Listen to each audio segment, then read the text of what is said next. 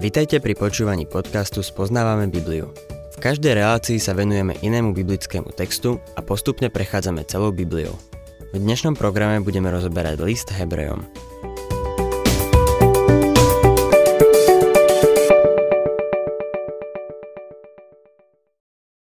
Milí poslucháči, vraciame sa k prvej kapitole Epištoly Hebrejom a skutočne postupujeme veľmi pomaly je to jedna z najdôležitejších kníh v celej Biblii. V prvých troch veršoch sme videli, že Kristus je nadradený prorokom a že má plán do budúcnosti. Je dedičom všetkého a my sme spolu dedičia. Potom sme si povedali, že vo všetkom je jeho zámer, lebo on stvoril veky. A to nezahrňa iba materiálne stvorenie. Jedného dňa dostaneme odpoveď na všetky otázky a uvidíme, že tento svet, v ktorom žijeme, smeruje k naplneniu jeho zámeru. Dôvod, prečo tá malá hviezdička visí práve tam, kde je, je ten, že on ju tam umiestnil a mal s ňou svoj zámer. Jedného dňa nám to všetko povie. Na teraz mu musíme len dôverovať. Ďalej sme videli, že Kristus je podstatou Boha – on je odblesk jeho slávy a obraz jeho podstaty. A on je Boh zjavený v tele. Kolosanom 2.9 V ňom telesne prebýva celá plnosť božstva. Takisto všetko udržuje svojim mocným slovom. Nielen, že všetko stvoril, ale všetko udržuje pokope. A nakoniec sme si minule povedali, že vykonal očistenie od riechov. A to je jediný očistec, ktorý sa v Biblii spomína. Urobil to pre teba a pre mňa. A tak ten, kto príde ku Kristovi, príjme úplné vykúpenie a úplné odpustenie hriechov. Skončili sme pri šiestom výroku, ktorý sa týka toho, ako sa stará o prítomnosť. V závere tretieho verša čítame Posadil sa po pravici velebnosti na výsostiach. Toto je vlastne jadro epištoly Hebrejom sú tu dve alebo tri veci, ku ktorým skôr ako pôjdeme ďalej, musím niečo povedať, lebo sa k tomu budeme vracať. Pán Ježiš, keď sa vrátil na Otcov trón, prijal slávu a velebnosť, akú nikdy predtým nemal. V nebi je dnes niečo, čo v ňom nebolo pred 2,5 tisíc rokmi ani v dávnej minulosti, lebo teraz je tam človek, ktorý má na rukách a na nohách stopy po klincoch a na boku stopy po kopí. Tie stopy po ranách vidno aj na jeho oslavenom tele. A keď ho uvidíme, spoznáme ho podľa tých stôp po klincoch na jeho rukách. Pred 2,5 tisíc rokmi bol Bohom, ale dnes je to Boho človek. Čítame, že sa posadil. To neznamená, že sa unavil a teraz odpočíva. Alebo že nič nerobí. Znamená to, že keď dokonal naše vykúpenie, posadil sa, lebo to bolo dokončené.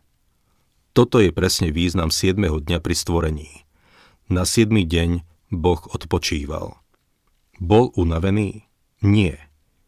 Ako John Wesley povedal, že keď stvoril tento svet, nenamáhal sa ani z polovice. Odpočíval, lebo to bolo hotové už nebolo viac čo robiť. Odkedy som kazateľom, ešte sa mi nikdy nestalo, že by som odišiel od pracovného stola s pocitom, že mám všetko hotové. Vždy sa nájde niečo nedokončené. Mali by ste teraz vidieť môj stôl. Nikdy nemám všetko dokončené. Ale Kristus sa posadil, lebo jeho dielo vykúpenia bolo dokončené. Milý poslucháč, dnes už nemôžeš urobiť nič, aby si pridal niečo k vykúpeniu, ktoré pre teba dosiahol na kríži. Už ho dokončil a v Kristovi sme dosiahli plnosť. V Kolosanom 2, 9 až 10 čítame Predsa v ňom telesne prebýva celá plnosť božstva. Aj vy ste dosiahli plnosť v tom, ktorý je hlavou každého kniežatstva a mocnosti. V ňom sme dosiahli plnosť a sme prijatí v milovanom synovi. Iným aspektom tohto je súčasná Kristova služba. Toto mal podľa mňa na mysli autor tohto výroku. V sláve je človek ale církev ho stratila zo zreteľa. Jeho súčasnú službu možno vyjadriť takto. Zomrel tu na zemi, aby nás spasil. Žije tam hore, aby nás zachoval. Jeho služba spočíva v tom, že sa za nás prihovára, je našim pastierom a vychováva nás. Aj keď je teraz po Božej pravici, stále sa aktívne zaujíma o tých, čo sú jeho. Je nám k dispozícii. Milý poslucháč, čo potrebuješ? Potrebuješ milosrdenstvo? Potrebuješ pomoc? Potrebuješ múdrosť? Ak niečo potrebuješ, chod za ním. Ak ho poprosíš, aby zasiahol v tvoj prospech, urobí to podľa svojej vôle, nie našej. Modlitba nie je na to, aby sme Boha prehovorili na niečo, čo nemal v úmysle. Modlitba slúži na to, aby sme sa zosúladili s Božím plánom. Kristus je po Otcovej pravici, aby sa za nás neustále prihováral. U Neho môžeme dosiahnuť milosrdenstvo a nájsť milosť a pomoc v pravý čas. V tomto dnes spočíva Kristova služba a tým sú tieto verše z listu Hebrejom veľmi aktuálne. Milý poslucháč, Budha ti nepomôže, Mohamed ti nepomôže – ani žiadny iný zakladateľ moderných náboženstiev ti nepomôže. Jeden kamarát mi povedal, že ho uzdravila nejaká liečiteľka, ktorá už zomrela. Opýtal som sa ho. Môže ti pomôcť teraz? On na to, nie, samozrejme, že nie. Je mŕtva. Nuž, povedal som, Ježiš je živý. Náš veľkňaz je dnes živý. Voľa kedy sa hovorilo, Lenin väčšine živý. Lenin je mŕtvý. Ježiš je živý. On je ten, ktorý nám môže pomôcť. On je ten, ku ktorému sa môžeme obrátiť. Toto je to hlavné posolstvo epištoly Hebrejom. Keď sa posadil po pravici velebnosti na výsostiach, vzal slávu, akú nemal ani Boh, a ňou bolo to telo, ktorým dosiahol naše vykúpenie na zemi. Vydal seba samého, prelial svoju drahú krv, aby sme mi mohli mať život. Prejdime k štvrtému veršu. Stal sa o toľko dôstojnejším od anielov, o koľko vznešenejšie meno zdedil než oni. Kristus je nadradený anielom. Anieli mali významnú službu v starej zmluve. Zákon bol daný za sprievodu anielov. Čítame o tom napríklad v 68. žalme v 18. verši. Opona vo svetostánku bola vyzdobená cherubmi. A dva cheruby z tepaného zlata boli na obidvoch koncoch vrchnáka z ľutovnice. Izaiáš vo svojom videní videl serafov. A v zjavení Jána vidíme, že po vytrhnutí cirkvy anieli ohlasujú súd. To, čo teraz poviem, poviem veľmi opatrne. Anielská služba sa nespája s cirkvou. Viem, že niekto povie, Brat Megí, veď máme konec koncov strážneho aniela. Odkiaľ toto máme? Nemyslím si, že máme strážnych anielov.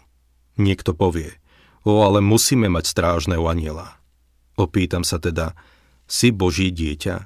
Ak áno, potom v tebe prebýva Boží duch svetý, ktorý je tretiou osobou Božej trojice. Čo by také mohol aniel strážny urobiť, čo by nemohol urobiť duch svetý? Nechceš sa nad tým trochu zamyslieť? Mám dojem, že služba anielov sa vôbec nespája s cirkvou. Toto je téma, ktorá je nadmieru ťažká a nebezpečná, lebo sme svedkami prejavov démonizmu a viacerí autori dnes tvrdia, že sú ovládaní démonmi, ale ich nazývajú anielmi. Milý poslucháč, služba anielov sa netýka tejto doby. Predstava, že anieli sa aktívne podieľajú na službe v cirkvi, pochádza z ranného obdobia cirkvy, keď niektorí jej členovia boli nadaní maliari a radi maľovali anielov. Pochybujem, že niektorí z nich niekedy videl aniela, ale maľovali ich. Ak ste niekedy boli v Sixtínskej kaplnke v Ríme a pozreli ste sa na ten strop, mali ste asi pocit, že sa nad vami vznášajú anieli. Je ich tam tak veľa ako holubov. Sú spojené so všetkým a so všetkými. Je zrejme, že Michelangelo rád maľoval anielov. Aj keď som rád, že som v Sixtínskej kaplnke bol, nedal by som ani 5 centov za to, aby som ju videl znovu. Viem, že milovníkom umenia takéto vyhlásenie láme srdce, ale nemám o to záujem, lebo učí, že anieli sú spojení s naším životom. Milý poslucháč, musíme si vystačiť so živým spasiteľom. Odložme anielov na bok, lebo k Bohu nemusíme pristupovať cez anielov. Máme Ducha Svetého a máme Krista, ktorý sa za nás prihovára. Nemyslíme na anielov. Sústreďme svoju myseľ na osobu Krista. On je nadradený anielom. Okoľko vznešenejšie meno zdedil než oni. Aniel znamená posol a neznamená nič iné. Anieli uctievajú pána Ježiša. Sú to stvorené bytosti. Kristus je vznešenejší ako anieli. To je rozhodné a dogmatické vyhlásenie, ktoré máme v liste Hebrejom. Mnohí sú presvedčení o tom, že starozmluvný výraz hospodinov aniel odkazuje na pána Ježiša Krista. V novej zmluve sa však stal človekom, prijal ľudskú podobu a už sa viac nezjavuje ako hospodinov aniel. Je človekom, Kristom Ježišom. Teraz je synom človeka. To je dôraz, ktorý máme v tejto epištole. Od 5. verša máme niekoľko citátov zo starej zmluvy. Je ich vlastne 7 a 6 z nich je z knihy žalmov. Žalmy majú viac čo povedať o Kristovi ako o komkoľvek inom. Bol to chrámový spevník, ale celý je o ňom. Je to spevník na jeho oslavu. V žalmoch nachádzame ucelenejší obraz o Kristovi ako v evaníliách. Tieto citáty sú v liste Hebrejom veľmi dôležité. Písateľ tohto listu cituje zo starej zmluvy, aby nimi podporil nadradenosť syna nad anielmi. Čítajme 5. verš. Veď komu kedy z Boh povedal, Ty si môj syn, ja som ťa dnes splodil. A opäť, ja budem jeho otcom a on mi bude synom. Ty si môj syn, ja som ťa dnes splodil. To je citát z druhého žalmu 7. verša. V 13. kapitole skutkov apoštolov máme Pavlovú kázeň, ktorú mal v pizíckej Antiochii a citoval v nej tento verš. Tam Pavol povedal, že ten verš neodkazuje na Betlehem, ale na Kristovo vzkriesenie, keď vstal z mŕtvych. Preto je Kristus jediný, kto mohol zomrieť za hriechy sveta. Žiadny aniel nás nemohol spasiť, milý poslucháč. Iba Kristus sa mohol stať človekom a zaplatiť ten trest, ktorým bola smrť. Mzdou hriechu je smrť. Musel priliať svoju krv, lebo bez preliatia krvi nie je odpustenia. Preto pre nás vydobil vykúpenie. Potom bol vzkriesený z mŕtvych. Prečo? Lebo je syn. Bol splodený z mŕtvych. Ja budem jeho otcom a on mi bude synom je citát z 2. Samuelovej. Je to Božie zasľúbenie, ktoré dal Dávidovi, keď s ním uzavrel zmluvu. Nalistujme si 2. Samuelovu, 7. kapitolu, 12. a 14. verš. Keď nadíde tvoj čas a ty sa pripojíš k tvojim predkom, vzbudím ti potomka, čo vzíde z teba a upevním jeho kráľovskú moc. On postaví dom na počesť môjho mena a ja natrvalo upevním jeho kráľovský trón – budem mu otcom a on mi bude synom. Podľa niektorých sa v tomto texte myslí na Dávidovho syna Šalamúna. Nuž z Hebrejom 1.5 je jasné, že keď Boh dal toto zasľúbenie Dávidovi, odkazoval tým na pána Ježiša Krista. Počul som argumenty za i proti, ale tieto argumenty sú bezvýznamné, keď tu máme potvrdenie priamo z Biblie, že je to odkaz na Krista. Iba on mohol to zasľúbenie naplniť. Čítajme ďalej šiestý verš. A keď uvádza prvorodeného na svet, znova hovorí. Nech sa mu klaňajú všetci boží anieli. Tento verš je citát z 97. žalmu 7. verša. Takisto sa nachádza v knihe Deuteronomium v 32. kapitole 43. verši, ale v Septuaginte, i keď nie v hebrejskej starej zmluve. Boží anieli sú úžasní, ale sú podriadení synovi. Sú to jeho anieli, jeho služobníci a jeho uctievači. Jemu sa klaňajú. Neklania sa on im. 7. verš. O anieloch hovorí. Svojich anielov robí vetrami a svojich služobníkov ohnivými plameňmi. Toto je citát zo 104. žalmu 4. verša. Znovu vidíme, že sú to jeho anieli. Sú to jeho služobníci a jeho uctievači. To je to podstatné.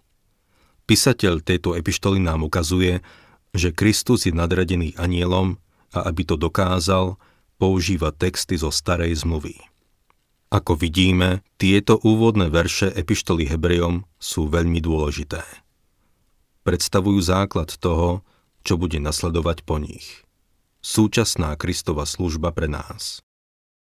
Ach, kiež by sme si to uvedomovali, že práve teraz je živý Kristus po Božej pravici.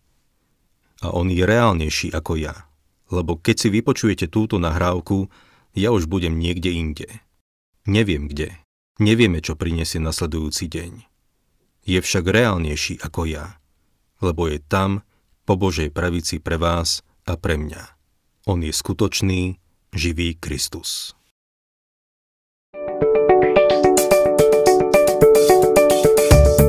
Ak sa vám páči program Spoznávame Bibliu, budeme radi, ak ho odporúčite svojim známym a dáte like, alebo nás začnete sledovať na facebookovej stránke Spoznávame Bibliu a ak vás niečo oslovilo alebo zaujalo, napíšte nám cez Facebook alebo na adresu spoznávame.bibliu zavinač gmail.com.